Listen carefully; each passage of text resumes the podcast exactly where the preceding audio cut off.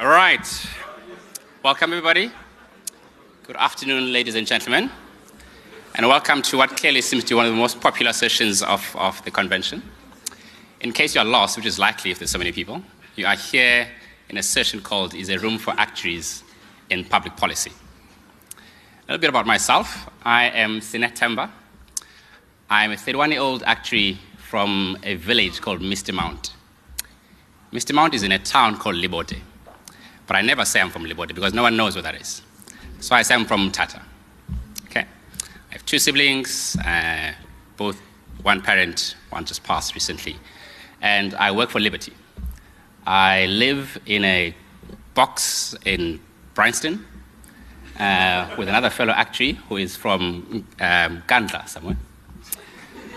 Um, and the point I'm relating all this story is because what we're talking about here actually affects all of us individuals in, in some way or the other.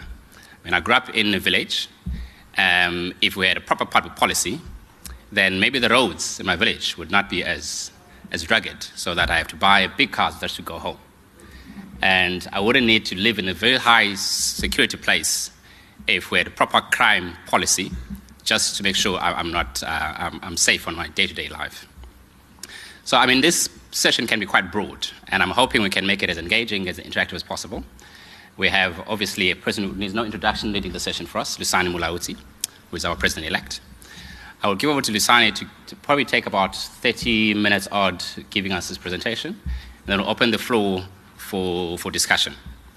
I must say before I go, I mean, I think I am encouraged by a session I attended just before this one, our retirement matters, where actuaries have actually taken the time to build models that are pro- projecting how I believe social security is going to be a, a, a, proportion of our GDP expenses in the near future.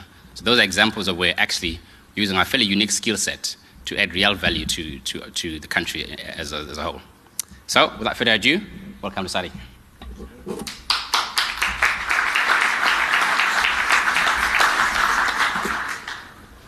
And, and the reason why we it's, it's, it's good to have a, an icebreaker. It's, it's, it's not because one is a funny person or anything, it's just to calm the nerves. So this morning I thought, okay, um, yesterday I was wearing a, a, a, African shirt that I got from Ghana. So today I felt I need to like do some power play, you know, look a bit like Donald Trump, you know. I bought a new tie and you know, white shirt because I don't have a white shirt. And and I thought, no, I can't. I've got, I got a black shirt as well, new. I thought, no, I can't wear black because the guys at the convention center might be wearing black. Lo and behold, when I came this morning, they were wearing white with a red tie. So that uh, I thought, um, yeah, uh, but but I think that uh, sort of I thought, no, I will use that as an icebreaker to get some people. Uh, um, the topic is important, and I think that is why uh, there are many of you here. Uh, how do we slay this dragon? I felt when I left the previous session, I don't know whether I'm, we're going to be slaying the dragon. I'm, I'm going to be the dragon that's going to be slayed here. Um, so, in terms of the, the issues that we, are going to cover, I think it's uh, important for us to understand it's, it's a big field, and uh, there is a risk of me not meeting your expectations, or perhaps we'll be able to exceed them, we'll see. But I think one needs to understand the space. Um, uh, so, so one needs to understand the policy making process in South Africa. And I mean, this, this whole discussion is based on South Africa. And I think uh, if one looks at any other country, one would need to go and apply um, and uh, you know some of the learnings here to that context. So the policy making in South Africa, uh, public interest. I think the, the reason why um, there's a lot of uh, focus on this type uh, on this issue in particular um, is, is because strategically, as a actuarial society, we have said that public interest is something uh, that is important to what we do. Uh, it's not the first time we say it. I think uh, when we, you know, do professionalism courses and so on, um, public interest is at the core of what we do. But um, I do wonder whether we have spent enough time defining for ourselves what it means. What, what is public interest? I mean, I think uh, some of you can remember uh, during the Oscar Pistorius case uh, that there was a, a court challenge um, because uh, uh, the journalists and media felt that, that that whole event, then the court case, was in the public interest and therefore needed to be televised. And there were arguments back and forth. I, think, I don't know if any of you followed those arguments. Um, so public interest is something that needs to be defined, especially in our space as a profession. Um, and then there's a, there's a, a discipline, a, a, a scientific discipline uh, of policy analysis that we also need to understand what it involves and, and where we can uh, locate ourselves within uh, that discipline um, um, and, and, and, and how it can be shaped. And obviously, all of that also relates to what do we bring to the table? So, what is the toolkit? What is our toolkit? I mean, I, I, would not, that's probably one area that you probably understand better than I do, some of you, so I will not pretend to, to know too much about that. But uh, what we are aiming to do in this discussion is to link that to the whole aspect of uh, policy analysis and, and, and how policy is actually shaped in our country. And, and then we have to look at a number of opportunities. I don't think that I've done that justice in terms of the, the various opportunities. I think just today, in, our, in, in the, uh, quite a number of the presentations, uh, it was quite clear, especially the, the Shivani's uh, presentation, uh, that the planning for, for human resources. Um, that requires this level of understanding and this, uh, this, this, kind of work.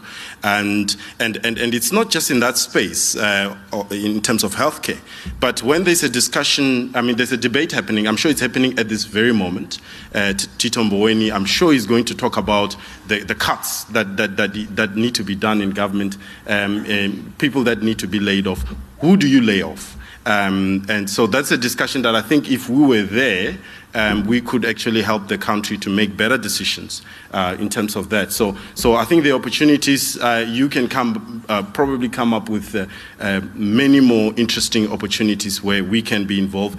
It, it, we should be involved. I think the, the, the question or the topic saying is there room? I think one can say upfront that there is definitely room. Um, it's a question of how we make sure that we are, we are in the room. I think we're just not in the room, uh, but there is definitely a chair for us uh, at the table, we're just not there. Um, and, and, and, and I think that is what needs to change. Um, just in terms of uh, policy making, and I think uh, even this uh, is an attempt at uh, uh, de- describing a very complex process otherwise. Um, but there would be groups, whether it's the political parties, whether it's a committee of a political party, uh, whether it's a, a, a, some other kind of interest group that uh, has an influence on a political party and so on, that will somehow have a discussion and, and, and come up with a resolution. Um, and and, and what, what has been interesting for me is. Um, you know, I will be exposed to policy discussions or legislative discussions here in South Africa, and I would be convinced that this is a uniquely South African debate, I would then venture out into other African countries only to find that they are presented with the same objectives.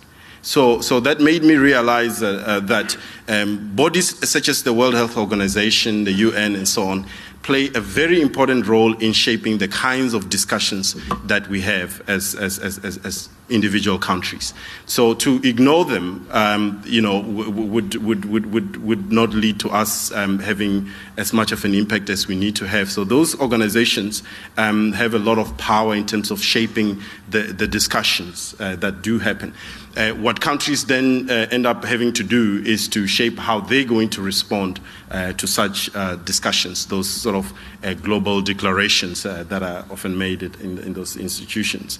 And the labor formations, uh, uh, some of them linked to political parties, uh, the most significant one being COSATU in, in this country, uh, they have their own deliberations and they have ways um, uh, to, to influence the political parties so that they can um, um, embark on a certain um, uh, you know, um, trajectory in terms of um, policy. Hence the, the threat that was issued to Tito Mboweni that if you are going to lay off um, people, we're going to come after you. And, and I mean, that's what makes the space very difficult. So even that which you and I can think is uh, logical um, may not see the light of day because of all the interests and all the, the, the forces that work together or against each other. Um, at a point, the uh, cabinet can adopt a position that this is something that we uh, uh, think uh, would be good for our country. Um, how they arrive at that, you know, a lot will go into that, and and the parliamentary processes too, because I mean we are in a, um, a constitutional uh, democracy. And there, there, have been debates lately about, you know, are we more of a constitutional democracy or uh, should we be more of a parliamentary democracy? And if one looks at the whole uh, weed um, um, um, ruling, and, and, and I, I, I, haven't followed the whole process, but, but it feels to me that sometimes it feels to me that the courts are legislating. but anyway, the, the, the, that's not for, for this discussion. But, but to, to, to not be aware of the power of even the courts to, to actually uh, put us in a certain direction, because I, I don't know if were we to have a um, uh, you know, um, uh, to uh, a referendum, whether the outcome will be as it is now. So those type of things. Uh, endorsement by the president. We've often heard of the president sending a bill back to parliament because of one, two, three, um, and and therefore, in terms of implementation, I've often heard uh, a, a, commentator saying that we've got some of the best policies, uh, but implementation is where it, it, it falls apart. Um, and that, that's something that we need to bear in mind. And our involvement is not only uh, in policy making, but also in implementation. And we'll have a, um, a, look at that. So, just in terms of the role players, and I mean, it's not a simple space, as I said, and I probably don't have all of them there. Um, uh, NGOs and, and, CBOs, I've seen that in South Africa, and I think it's more this constitutional democracy aspect, where you can have an organization with one funder, um, with very good lawyers, that can argue cases all the way to the Constitutional Court and get certain decisions that change the landscape. And, and that is something uh, I've, I've, i think many of us would have witnessed that in, in, in, South Africa, whether it's desirable or not. Um, but it just shows what a constitutional democracy is about. So, so, so policy making is not just uh, uh, through the normal processes I've described. It, it can happen through court cases um, where you know uh, decisions actually lead to a whole new landscape. Um, we, we, spoke about political parties, we spoke about global agencies and labor formations, research institutions, and finding ways to, to influence uh, um, the powers that be. Which, in a sense, is something that uh, the actuarial society is also asking questions. You know, how do we influence? There are two aspects to this discussion. There's uh, the actuarial society, or us as actuaries, seeking to influence decisions in a particular way, or us assisting the process of decision making, whichever way it goes. I think my discussion is leaning more towards uh, the influencing, the shaping of decisions so that sound decisions can be made from a, either um, uh, from an impact understanding point of view, uh, not looking at um, us taking uh, certain positions, um, although positions can be taken based on what has been analyzed. But, but, but, but, but that, therein lies the danger uh, you, you, we know the, the power of setting assumptions. Uh, so you, you can set assumptions that then tell a, a different story to, to, to, something else. I think the whole REPS discussion uh, where you, you um, there, were differences in, in, some, in, terms of some of the um, assumptions and how things were, were, were done in that space. Um, so, so, so, so, so taking a, a, position, that's why taking a position becomes very difficult because it is informed by uh, the, you know, the assumptions and some of the work that goes into that. So understanding the context, I think, is absolutely um, important. Um, uh, you know, one might think, one might say, um, and I think often of us, often many of us uh, uh probably had a view that, you know, free education cannot be because it's unaffordable. I think if I were just to ask uh, you to raise your hand if that's the view that you held, um, uh, um, I want to think that many of us would say that's the view that I still hold. Um, but the question is, what do you do in this country? If, if you and I were to be exposed to the, to the, to the students that are sleeping in libraries, sleeping in, in, in, in, in, in bathrooms, and uh, uh, traveling two, three hours a day, and so on, um, I mean, two, three hours a day to get to class. Actually, six hours if you uh, um, uh, stay in Soweto, you're attending in, uh, TUT, and you're taking a train. Given all the delays and so on, it could be easily up to six hours a day traveling. If we're exposed to the realities of that, would we hold the same views? So the price that um, I think is the 57 billion or whatever that, uh, that, that the government has set aside to pay that, is that a big or a small price given that reality? So, so I think understanding context becomes very, very important. We are exposed to a, a whole lot of commissions of inquiry that are happening currently in, in South Africa.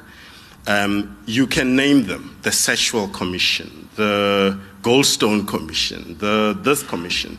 The, I think the, after the Ellis Park uh, soccer disaster, there was a commission. There were recommendations. Every commission comes with recommendations that later on find themselves in, in, in, in legislation. And so th- those are some of the sources of, uh, of or, or, inputs into uh, the legislation that we end up with. How well are those decisions analyzed before they, they, they, they are put into legislation. Probably something that we need to understand. Once it gets to, uh, becomes more of a parliamentary uh, process, um, uh, we are aware of the green paper. I, I, always felt that when they spoke about a green paper, I really expected that to be green, you know, like, but uh, very disappointed that it, it's also white, but, but it's a green paper. Um, the the white paper, that one, I think it, it, just the ink is, is, is black. Um, and and a, a, draft bill, bill, you know, going through all the processes until it's an act. Uh, Insurance Act, I think some of you are living through that reality, having to reapply for your licenses. You might not have a business if some of those licenses are not approved. Um, so, so those are the things that uh, whenever you will often hear of the Criminal Act, you will often hear of the uh, uh affirmative action and uh, all sorts of um, uh, acts that after they are enacted, you know, you have to you have to comply. Public interest. I think on the surface, it's almost self-explanatory. Um, it's something that is beyond just my interest, self interest, or private interest, but involves more uh, the public. Or, and, uh, but, but it's important in every situation to understand which, which, which public are we talking about, because certainly not all things affect everybody.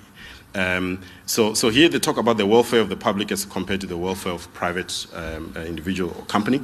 Uh, approximated by comparing gains and potential costs. So the moment you, you talk about that, because uh, I'm, I'm, sure the judge, in, in, terms of that Oscar Pistorius situation that I described, had to compare, well, you know, uh, the arguments, obviously. Uh, some people make better arguments than others.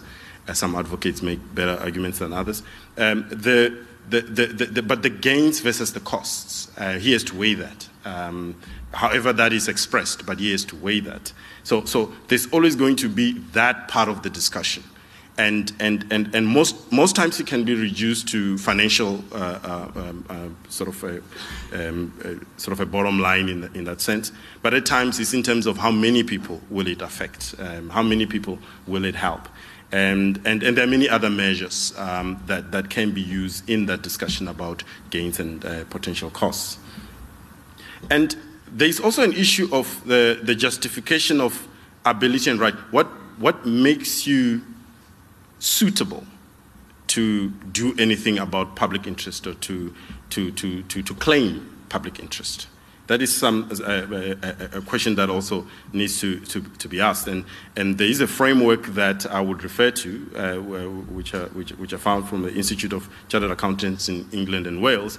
Um, they, they've done some, some work in terms of understanding uh, that space. Now, coming back to our organization and what we have set forward as our, um, you know, our, our vision or what we aim to achieve and, and who we are. So our stakeholders, um, we understand that we don't just um, uh, exist for ourselves. Uh, we've got, uh, in terms of inter international, want to influence the international actuarial pro, um, uh, uh, um, you know, community uh, because an actuary doing bad things in some other part of the world can affect how we are viewed as actuaries in this part of the world. Um, members in terms of you know, the standing in, the, in, in, in, in, in society um, we have a responsibility to make sure that, and obviously the, the fees that are paid, make sure that uh, there's a return on those. Um, but then there's the society and the public. So, so when, when the moment you mention that, you have to ask yourself, so therefore, what are we doing for the general society um, and, and the public. So, in terms of what we then, uh, as an actuarial society, um, focus on, which then adds value to the stakeholders that we've, we've, just mentioned. There's the education aspect, which we spent the last hour or so um, in the previous session uh, talking about, the value of that, and we even reduced that to, to, to monetary terms to say what is the value if you you know, qualify within a certain number of years and given whatever you would have spent. So there's a value that, and I, and I guess that's why all of you are, are here because you do, you do derive value from uh, uh, being an actuary. Um, um, and, and so education is what get, got you there. Research. Um, I think more and more, I think we were disappointed last year with just having one paper at a convention. Uh, I think there are a lot more papers this year uh, that we realized that uh, we, know, uh, uh, we probably knew that all along. Um, that part of influencing public debate or any kind of debate um, would be that we need to have proper research done. Um, so that, that is a focus area. Um, we, there is a context to South Africa. Uh, we, are not just uh, um, some European outpost somewhere. We, we, we, we have a context, we have a history, and, and those things that need to be um, corrected for sustainability going forward. I mean, if one were to put a value on affirmative action uh, policy, is there value to it? How do you assess the, the, the, the, the, gains or the benefits of affirmative action versus not doing anything? So if we came through in 1994 and said, you know what, these guys ran a tight ship, let's just continue like that. Same policies, everything. What would the country, would that be sustainable? You know, th- those are some of the questions that we need to ask ourselves um, uh, when we are critiquing or commenting on what we have before us. And, and obviously, having something that works better than what we have is always something that uh, I, I, want to think uh, everybody uh, aims for that. Um, and, and, and, and, and, and, but one thing that has become more of a focus is this public interest issue that I'm, I'm talking about, and more specifically, public policy. Um, and, and that's the discussion that we're having today. Now, in terms of the paper that I referred to, um, and I've put a, the, the, source there, I hope you'll find it when you go there. I didn't make it up. Um, so, when you claim that you are acting in the public interest, according to that paper, there are quite a number of things, tests or, or, or criteria or things that you sort of have to ask yourself. What gives you the right? What credentials do you have to act in the public interest? Do lawyers in South Africa have the credentials to claim that they're acting in the public interest? Yes or no? The lawyers in South Africa, do they have the credentials to claim that they act in the public interest? No. There's a, there's a no. Do accountants in South Africa um, have the credentials? Do actuaries in South Africa have the credentials? Yes. Why aren't you at the table? Um, so, our past behavior is it something that has generated trust? Does the public trust us? That if they're not there at the table and we are at the table, it's as good as if they're there. The policyholders, uh, I don't want to mention all the things. I was still in school when the demutualization and all of those things happen, so I can, never be blamed. You know, it's like uh, me. okay, maybe I shouldn't say that. Um, uh, yeah, but credentials. Do we have the credentials? Can we? I mean, NHI discussion. Um, should actuaries be at the table there? Are they at the table? How many of them? Um, any of the discussions that are uh, that actually are more in our area. Um, how involved are we? Um, and why are we left out? Is it how we look? Is it how we sound? Um, you know, they sort of expect, oh, if you bring an actuary here, he's just going to say this thing won't work. So therefore, don't bring him.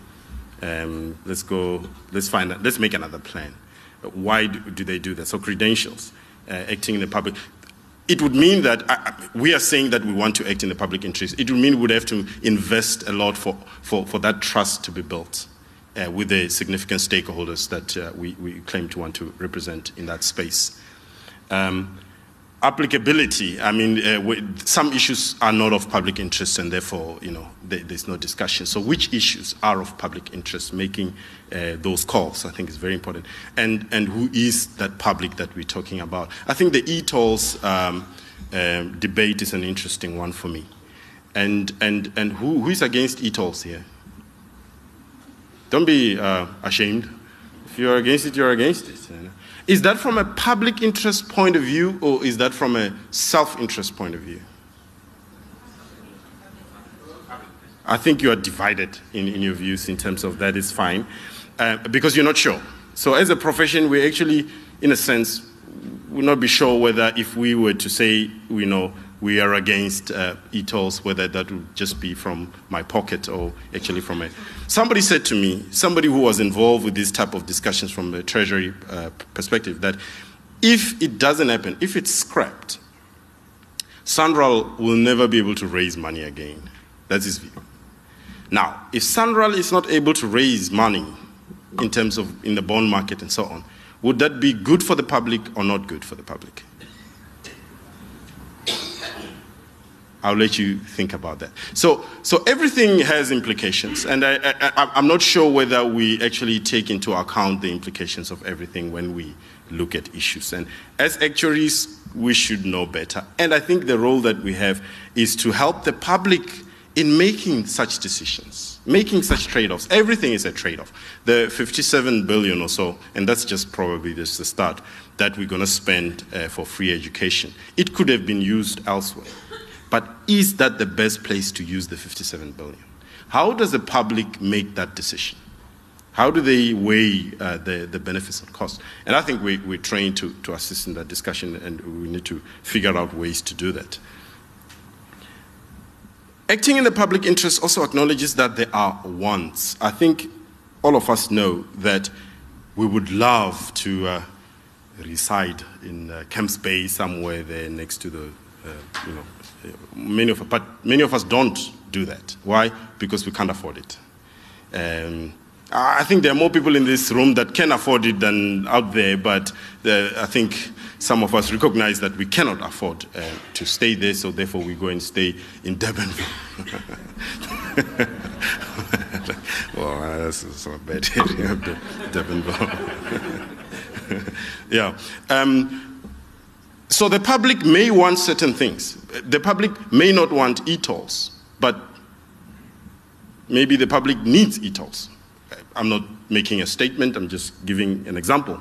Uh, that uh, fuel levy, uh, the public is now saying, scrap it. So, so when they scrap it, I was like, wait a minute. You may find that you are the guy who's claiming a lot there at the road accident fund. You know, you, you, you built your business on what you get from the road accident fund, yet you're now saying that they must scrape the fuel levy. You're not making a connection between that and, and, and, and the road accident fund.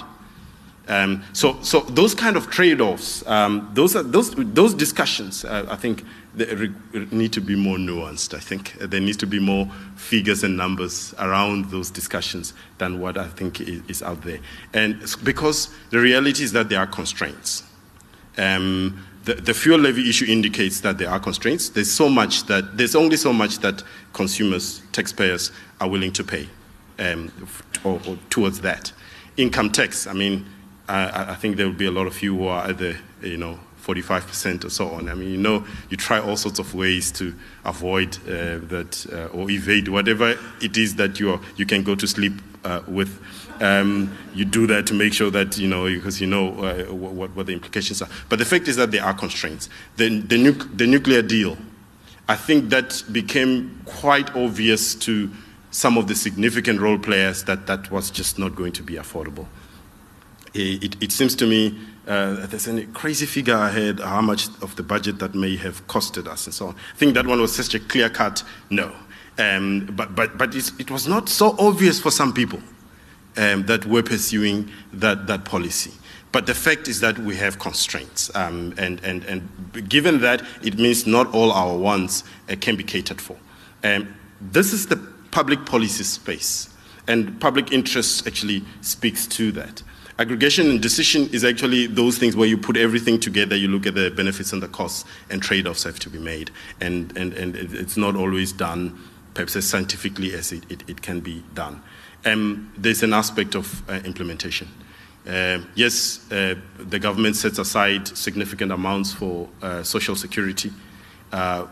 Uh, but we have witnessed what, was, what has been happening with SASSA and uh, all the private companies and so on.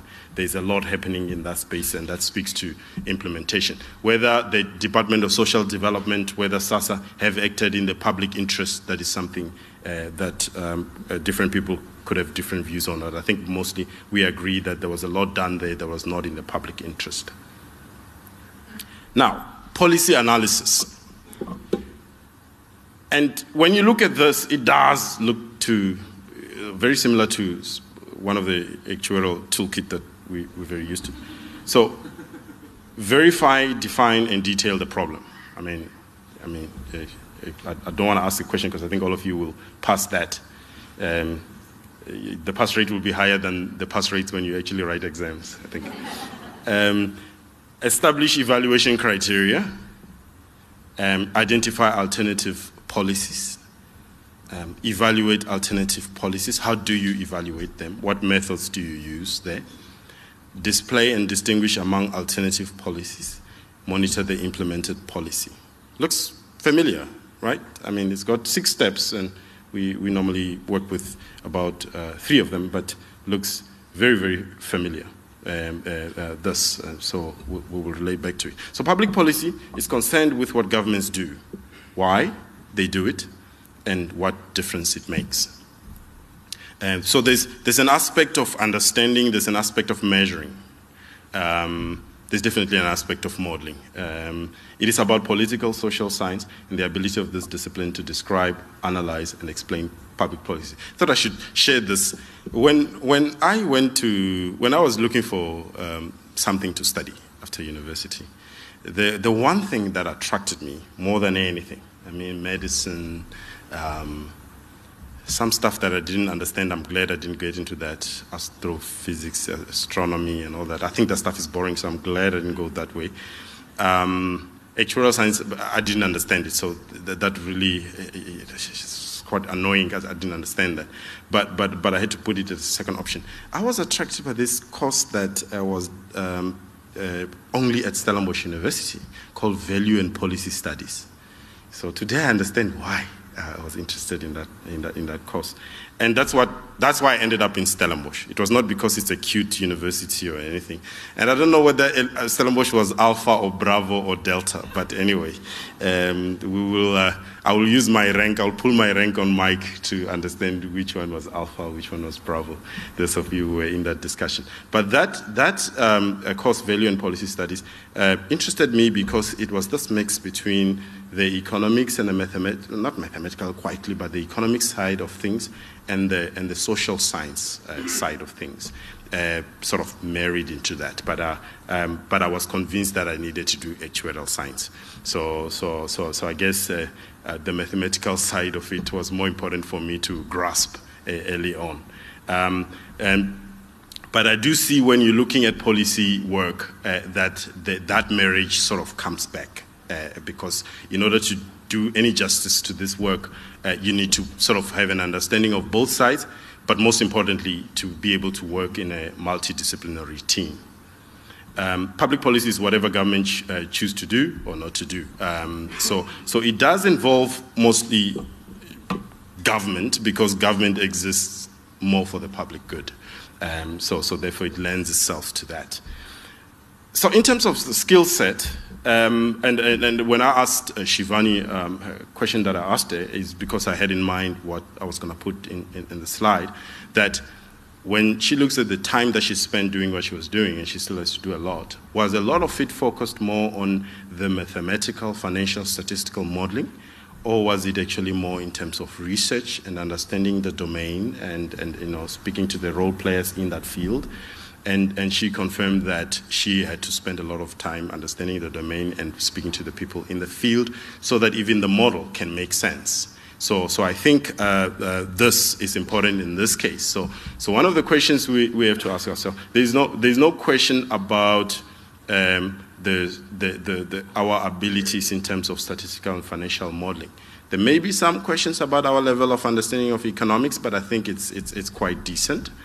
Um, and what, what, what, uh, um, what, uh, what, what Dave mentioned was that although the sort of modeling, mathematical modeling, was fairly easy because it's, it's slap bang within the toolkit, the optimization aspects uh, were here to go out of the field to learn more about that. So those are the so so so in a sense in that project that they were busy with there to pull in skills from from different areas, and I think that is important. That's an important skill in itself to understand where your toolkit sort of uh, gets to the end of the road and where you need to um, beef up um, and work with people from different fields. It will make us more humble, I think, if we uh, take that approach. We, we are not a tool that can, you know, hit anything. Uh, but, but, but we certainly do bring something to the table. And I think this ability to draw from other areas, which in a sense, if you look at actuarial science, it's already, it's already done a lot of that. Um, I mean, it pulls from mathematics as a branch. It pulls from statistics. It pulls from financial economics. It pulls from you know financial mathematics, economics. It, it always it already does that. But uh, in in solving some of these problems, it may need to pull from other areas. I think those of us who who have done um, who are in health. Um, it's quite clear when you're studying the health fellowship that it pulls a lot from uh, what we call public health um, as well. Some of the, um, you know, uh, frameworks to understand how the public health system works, etc. Um, you, you, pull that from public uh, health economics, etc. So, so the, the skill to be able to draw from other disciplines, I think, is a very important skill in this setup, but I think in, in, in, in, in, in, in many setups or in many types of problems that we, we, we, we, we, we want to solve. Uh, ecology, uh, Rob, um, you, are probably more of an ecologist than, than anything. you understand ecology very well. So to understand uh, renewable energy and so on, you have to read um, uh, papers from outside of our field to understand that so that you can actually um, add value there. And, and the legal aspect, I think the, the, general, the people working in damages, uh, they, they need to understand the legal processes very well. Um, and, and, and, and so on. Uh, I think that that's very important. This um, uh, public administration uh, uh, is probably some, not something that we're very exposed to, but I think that uh, people involved in, in the damages side, on the medical negligence side, I think the more you try to understand that problem, the more you, you, you, you, you are forced to sort of understand public administration, public management of the, of the health departments and what leads to what. How do they do risk management? How do they do these type of things? So I think more and more, uh, depending on the field that one chooses to be involved in, one has to understand that field. One has to understand what's there, what are other people taught, what do they bring to the table. I think you can only work with people if you understand what they bring to the table. And I think that is something that is very important. This, and, and, and, I think design, uh, many of us, uh, not many, but there are those of you who are product designers. And, and, and I mean, there, there are whole principles out there on how you actually design. Um, and I was recently exposed to all design thinking and how when uh, it's a whole process in itself. It's becoming more of a discipline. And, and, and I mean, when I think of how you know one would design, um, uh, you know, um, you know, medical skin product, we, we, didn't do that. We didn't go through all that, the empathy, trying to understand the customer and all of that. We, we did it very quickly and, and then we would design a product and it would go out to market. So just even the way we design things, I think there's, there's a lot that can be learned from, from, from other people, and, and we need to uh, uh, uh, beef up on those type of skills. And, and this whole process can be done informally. Uh, there are people, there are governments, there are departments, there are um, agencies that do it fairly informally. Um, but I guess the argument here is more for for is that 30 minutes? Ah, I'm getting there. Um, the, the, the argument there is more for to do things more scientifically. Um, we know this tool. Um, it helps us to deal with uh, uh, problems. It requires us to understand the external forces, um, which is what I'm talking about, um, because otherwise our solution uh, is not going to be relevant. We want to be relevant. And professionalism, I think, eh, is still required, the way we look at data. So Shivani and them could not just take data from one source and use it and say, yeah, we've got the answers, pay us the money. They have to, so what's, what's, why, why Equinox? Why is it different to uh, this study and this? Why is this more and less and so on? it, it's because of the professionalism training. You can't just you take data and just use it and just um, you know put the results out there. So this is still important uh, in the space. Um, so, so I think that that's where we can also uh, um, add a lot of value um, um, and so on.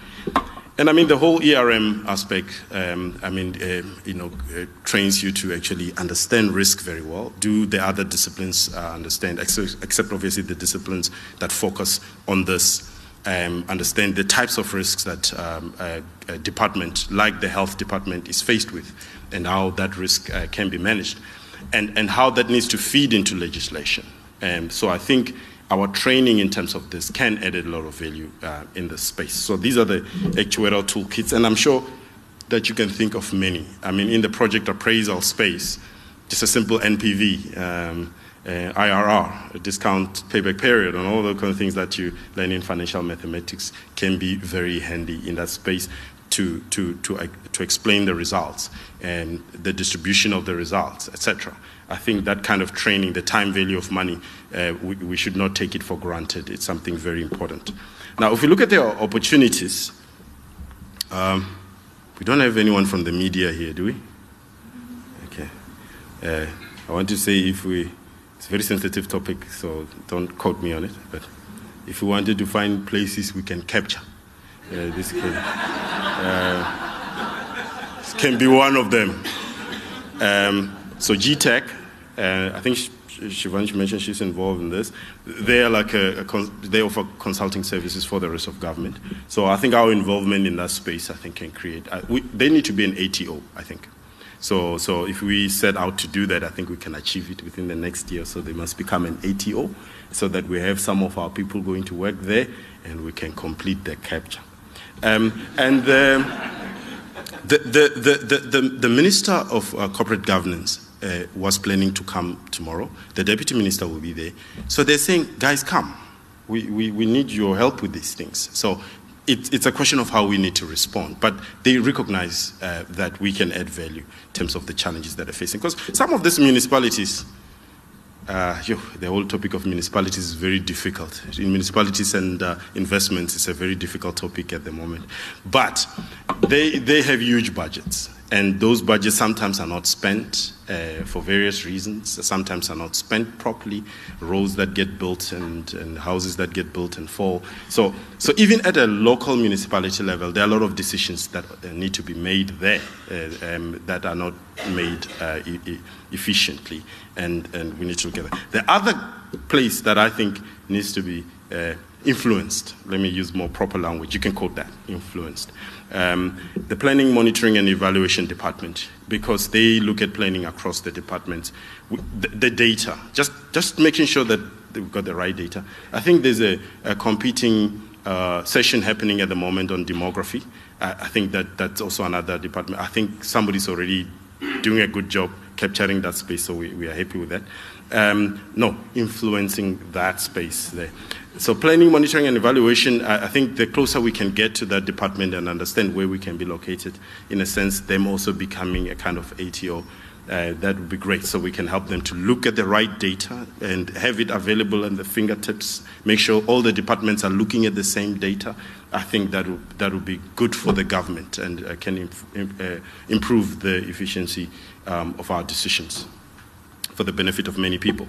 Um, the PBO space, public benefit organizations, uh, there are organizations that exist um, uh, to, to, to do certain things uh, for the public. Uh, they, they, also, I think there's a space as well for, for us where we can help them to be a lot more sustainable and, and, and, and in terms of the, some of the policy issues that they look at. So, what am I saying? Um, I'm saying this is the East Room there's definitely room. Uh, if anybody disagrees, you can leave. um, but, but I think there's definitely room in this space. And, and, and, and in terms of public interest, I think that whole framework approach of understanding what exactly the credentials, this and that, not just one word, um, uh, but there's a lot more that we need to look at, and we need to measure ourselves according to that. How do we improve the credentials? How do we make sure that we're choosing the things that are applicable? Where do we get involved? I think that's a discussion that we need to have as, a, as, a, as an organization, as a society. And then there's a, a new discipline that I wish to, to, to introduce, which I think is important policy analysis, actuarial policy analysis. Uh, where you have somebody who's an actuarial policy analyst. Um, because what's the difference? He understands, he spends time, he invests time in terms of self improvement. Again, I'm going back to the first presentation understanding the policy domain uh, space and all the players and so on. I think us becoming more intelligent in terms of that space, and then which toolkits will be appropriate. Is it sort of a cost benefit analysis? Which ones would be appropriate in this setting? And therefore, assumptions, uh, what are the kind of things to become more standardized in terms of our approach in this? Um, could be a new wider field or an extension of an existing one, which I'm not sure which one it would be. But, but I think that in itself can become, if we're saying some of those organizations uh, could become ATOs, how do we actually um, plan the work uh, for, for, for the, the technicians or, or, analysts involved in that space, something that we need to develop. The, the, the toolkit, looking at the, the, the, most suitable ones, I think uh, that is something that we need to think about as a profession. And uh, the, the capturing space, the lobbying, uh, where do we start? Um, uh, which, which, which ministers do we need to dine?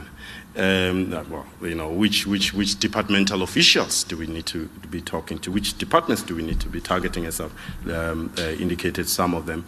Um, so those are the kind of things that we, we need to uh, talk about as a, as a profession, um, as a way forward. And that's my story. Thank you.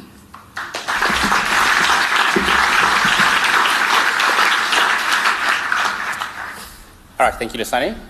Um, I think it's a very interesting um, presentation.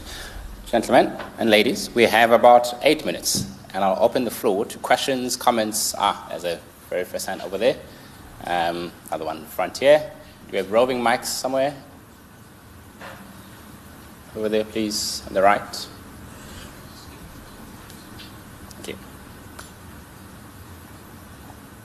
I should have mentioned, Karel, you're not allowed to ask questions, but it's fine. Yeah, sorry about testing. Uh, thanks again, Lusani. Um, I think one thing I would like to throw into the mix is to say perhaps we should also look at areas that don't exist yet that we would like to influence or actually introduce into the country. For example, mm, they say New, New Zealand is the only country that has a balance sheet that they monitor. for government. So for our municipalities and government, the question of maintenance on roads and railways, etc., is not actively monitored. So that's something that doesn't exist, but we can lobby for, and it's something that is definitely uh, for public interest. Um, and it holds government accountable as to the value that they're adding with the budget I, I, th- I agree with you. That's why we're, we're paying a lot of money to send our president to New Zealand.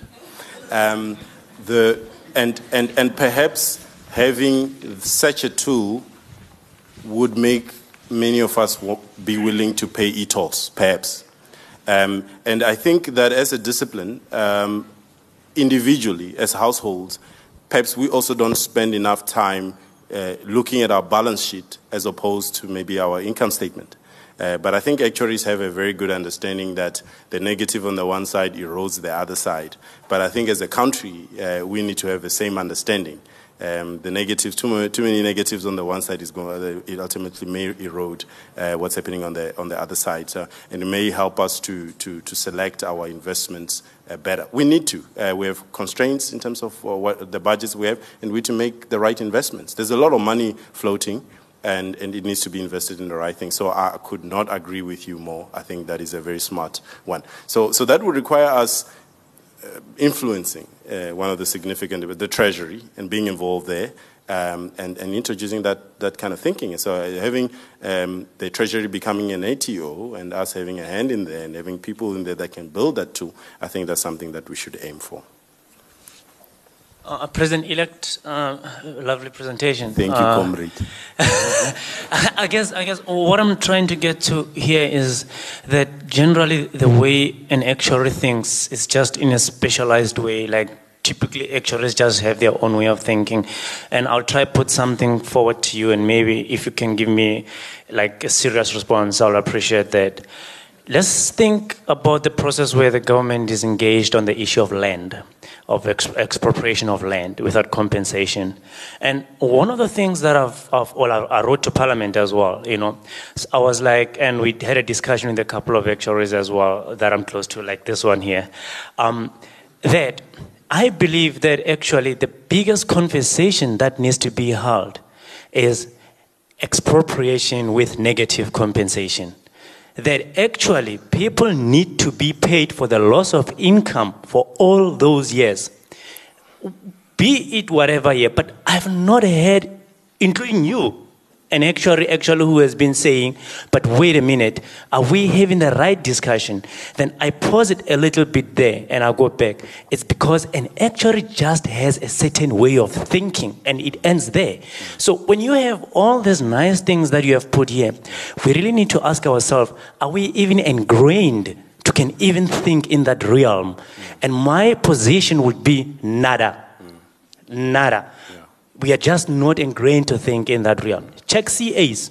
CAs are all over government, but generally CAs are business people. They are ingrained to think in a multidisciplinary way, business acumen, etc., etc. Sure. So you're gonna have guys, you're gonna take them to government. The first thing they think SCR, SCR, SCR. You know, but that might not necessarily be actually what is needed. Yeah. Look, I think part of the challenge is for us to learn to ask the right questions. And, and that we can only do if we have a better understanding, better appreciation of the challenges on the ground. Hence, I said, uh, many of us would have said free education is just not affordable. Uh, but if we actually face with the realities of starving students, students that are prostituting, prostituting themselves so that they can have a meal and so on, would we think the same way when we look at 57 billion? Is that a heavy price or a small price? So, so I think um, having a better understanding of South Africa as a country is very, very important. Uh, the land issue is uh, emotive, and a lot of people would avoid talking about it. But is it possible? Can we get to a point where we are ma- matured enough? I'm not suggesting that we're not, but maybe we're not in some areas as a, an organization, to, to actually look at the facts and, and approach it maybe from a, the damages perspective. Um, where is life AC demanding? Um, with Greg, Greg will talk about that. Uh, where, yes, uh, people have been wronged. What is the best way to pay them back? Having that discussion and, and then marrying that to the land issue. Uh, that would be uh, groundbreaking, I think. Um, so so I'm, I'm, I'm not even wanting to put my opinions on it um, but to, to say that if we look at it from a compensation perspective, um, what would the numbers look like? Uh, I think that is something that um, should be considered um, from, from that perspective to address your question. Thank you. Uh, the question in the middle there. Check. How many other questions do we have? Just want to, just wanted back there two, three. Okay, thank you. Thank you. Um, yes, I, I wasn't going to say anything, but I was challenged by the man at the front there about actuaries thinking only one way. Um, I think one of the challenges has been that we as actuaries are sometimes seen to be just batting for one side. Um, and perhaps we're hardwired to say what is the right answer. Rather, my view is that on the land question, for example, it's not to say whether it's a right or wrong policy, but to actually start thinking about the consequences. So it's all to do with consequential analysis. We could stay as we are, and there are some short term consequences, medium term consequences, long term consequences. And there's the policy which is on the table. There are short term consequences, medium term consequences, and long term consequences. And then you sit and say, okay, if we go down this route, these are the sorts of things we're going to see in our country. If we go down this route, this is the sort of thing we're going to see. Then the second question is risk management. Which type of outcomes are we best able to manage? What kind of risks are we as a nation better able to manage? So it's not a question of right or wrong. Something that may be right for one nation may not be right for another, partly because that nation is able to manage those risks better. So if we sit and say we don't like the policy, can we manage the risks of just staying as we are? Is that even a viable proposition? So I would say that actuaries' real strength is actually in what I call consequential risk analysis. So it's not telling the person the answer, but it's telling them the consequences and then seeing whether they can manage those consequences or not. Just a, a little response there. Yeah, I mean, uh, uh, for, so that the clients, um, in this case the public, uh, can appreciate the, the, the, the, impact of, of whatever action, action or inaction. Um, and, and I think we do have to get to that point. Um, and I, am fairly certain that some of us are at that point, but as, as an organization, we would get to, we need to get to a point where we are perceived to be that matured uh, to engage in, a, in debates of even an emotive nature with no emotions, just looking at the facts and being able to explain those. Um, so we, we would often be guilty of claiming facts when, in a sense, we haven't considered all the facts. I think that that is probably something that, uh, in terms of professionalism, we should guard against. If, if we're going to talk facts, we must talk all facts. And we must get to, to as close to all the facts as possible. Thank you, Themba. Hi. Um, Fahmida Peterson, just to throw a comment on, on the e-tolls, right? So the gantries and the software actually cost more than the construction of the roads. I was on the board of the GPF at the time when we gave SANRAL their, their bailout financing so that they could actually um, continue the business. So I think the, the point I'm trying to make is when we're trying to influence policy decisions, we need to make sure that we have full information. But the, the bigger point I actually want to make is that where we are experts in an area that policy addresses, we as actuaries actually need to stand up and have ourselves heard. So, I mean, I took over from Rob Rusconi on consulting to National Treasury on what eventually became known as retirement fund reform. And because actuaries are actually specialists in that consulting area, I could give substantial input into the actual outcome and not just assess the, the risks and the impact. And I mean, we've got a huge policy debate going on in the country at the moment around healthcare. Now, I mean, it just so happens that because of the free university education promise of, of the president, we ha- we've had a negative real allocation to healthcare spend in, in the last, or in the um, three year three-year budget proposal which came out last year.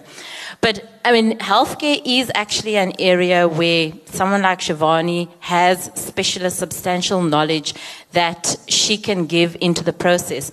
I mean, the president had a healthcare summit over the weekend. I don't know whether Roseanne actually attended or not, but I don't see the Actuarial Society actually standing up and making themselves heard and giving a substantial input into a policy decision where they could really influence the outcome um, so that it's a better outcome in terms of the actual result and not just measuring impact. Yeah, so, so I think, I mean, the Actuarial Society has um, prepared a response to many of the things that are on the table. But the fact is that we are not invited to the table directly. So we have to find ourselves there. And that's the difficulty. That is the challenge that we have. Um, and and we, we, we, we, have tried not to take a particular position. Um, and, and I mean, there's work around that. But I think just not being at the table where you could actually influence, actually have discussions with the, with the people, uh, that's probably the, the main problem that we have. And it, it, it probably has history that people are suspicious that we are captured by private forces and we're gonna, uh, you know, only bring that view. So, so, so you know, that may be the past. That may be how we, we, certainly how we are perceived, and we need to work with that. So, so I think your, your points are, are good. I mean, we will make a, in a sense, we, we, we think we're specialists in some areas, but what is clear in this country is that we are sidelined in some of the discussions. Because being specialist is, is not the only credential. I think we need to accept that. It's, it's necessary, but it's not the only. So we have other challenges that we need to overcome uh, so that we, we can be trusted advisors in this space. Thank you, Lusani. I think there was a question at the back there and another from the gentleman here. We are unfortunately running out of time, ladies and gentlemen, but maybe we can take two more questions. There's one at the back At the right back, there. I want to hear from Greg there at the back. Is that? Is, can, can we get a mic right at the back there? Oh, sorry. Come back. We'll come back to you. We'll come back to that. Um, I'm just going to make a very short comment, and it's a bit, of, bit of a blunt comment. And without law enforcement, I don't think any of this has much meaning because a lot of the things that we, uh, for example, I, uh, on the weekend I participated in an ANC legal workshop on the road accident benefit scheme. Despite all the technical analysis of everything, the bottom line is our accident rate is too high in South Africa. The reason there's no law enforcement. And I mean, in terms of law enforcement, then there's a discussion about how do we improve it? Do we have more traffic officers on the road? Um, do we, you know? So, so then that becomes also a policy discussion. So yes, you are discussing uh, a policy discussion in terms of the consequences of accidents, etc. But should that not be maybe moved a bit uh, forward to say, let's just talk about how we can reduce the number of accidents and fatalities and, and so on? Um, and, and what is best? What must we invest in in order to get to that? Um, so, so that becomes another discussion which will probably require another session at some point looking at that. But that's a fair comment, I think, to make. Yes. Hey, so you've sold me on the demand side that there's a open chairs across public policy. Do you think as a society we have enough supply to meet the needs of those demands? We can And- create. We can create that supply. I think the, the, we have many uh, students coming through. Um, I think the, the life uh, practice area is probably full capacity. Uh, and some of them are close to retirement. Maybe they should focus in this space. I think we can, we can meet that uh, supply um, if we put our minds to it. And obviously, with like anything, you start gradually and you build up. So, so I think if we are focused on it, we, we, can, we, can, we can meet that demand. So do we have a strategy to ensure that when we That- engage that's with the what I'm calling for. Uh, we, I don't think we can say we have a strategy. I don't think we have one, but I think we should have one. Uh, so I think that is the uh, main call from this presentation. All right, thank you, Lusani. Uh, I'm not seeing any desperate last-minute questions. Um, I guess just one final question for me: If anyone is interested in actively getting involved in public policy, what avenue is available? Who, who do they talk to? Who do they reach out to? I think from here on, I think the council members are here, the president is here, uh, actuarial society staff members are here. They've listened to the questions and the issues that are put on the table, and uh, together we need to come up with the next steps, and uh, we will be in touch with the members about that. All right, thank you, ladies and gentlemen. Hope you enjoyed the conference.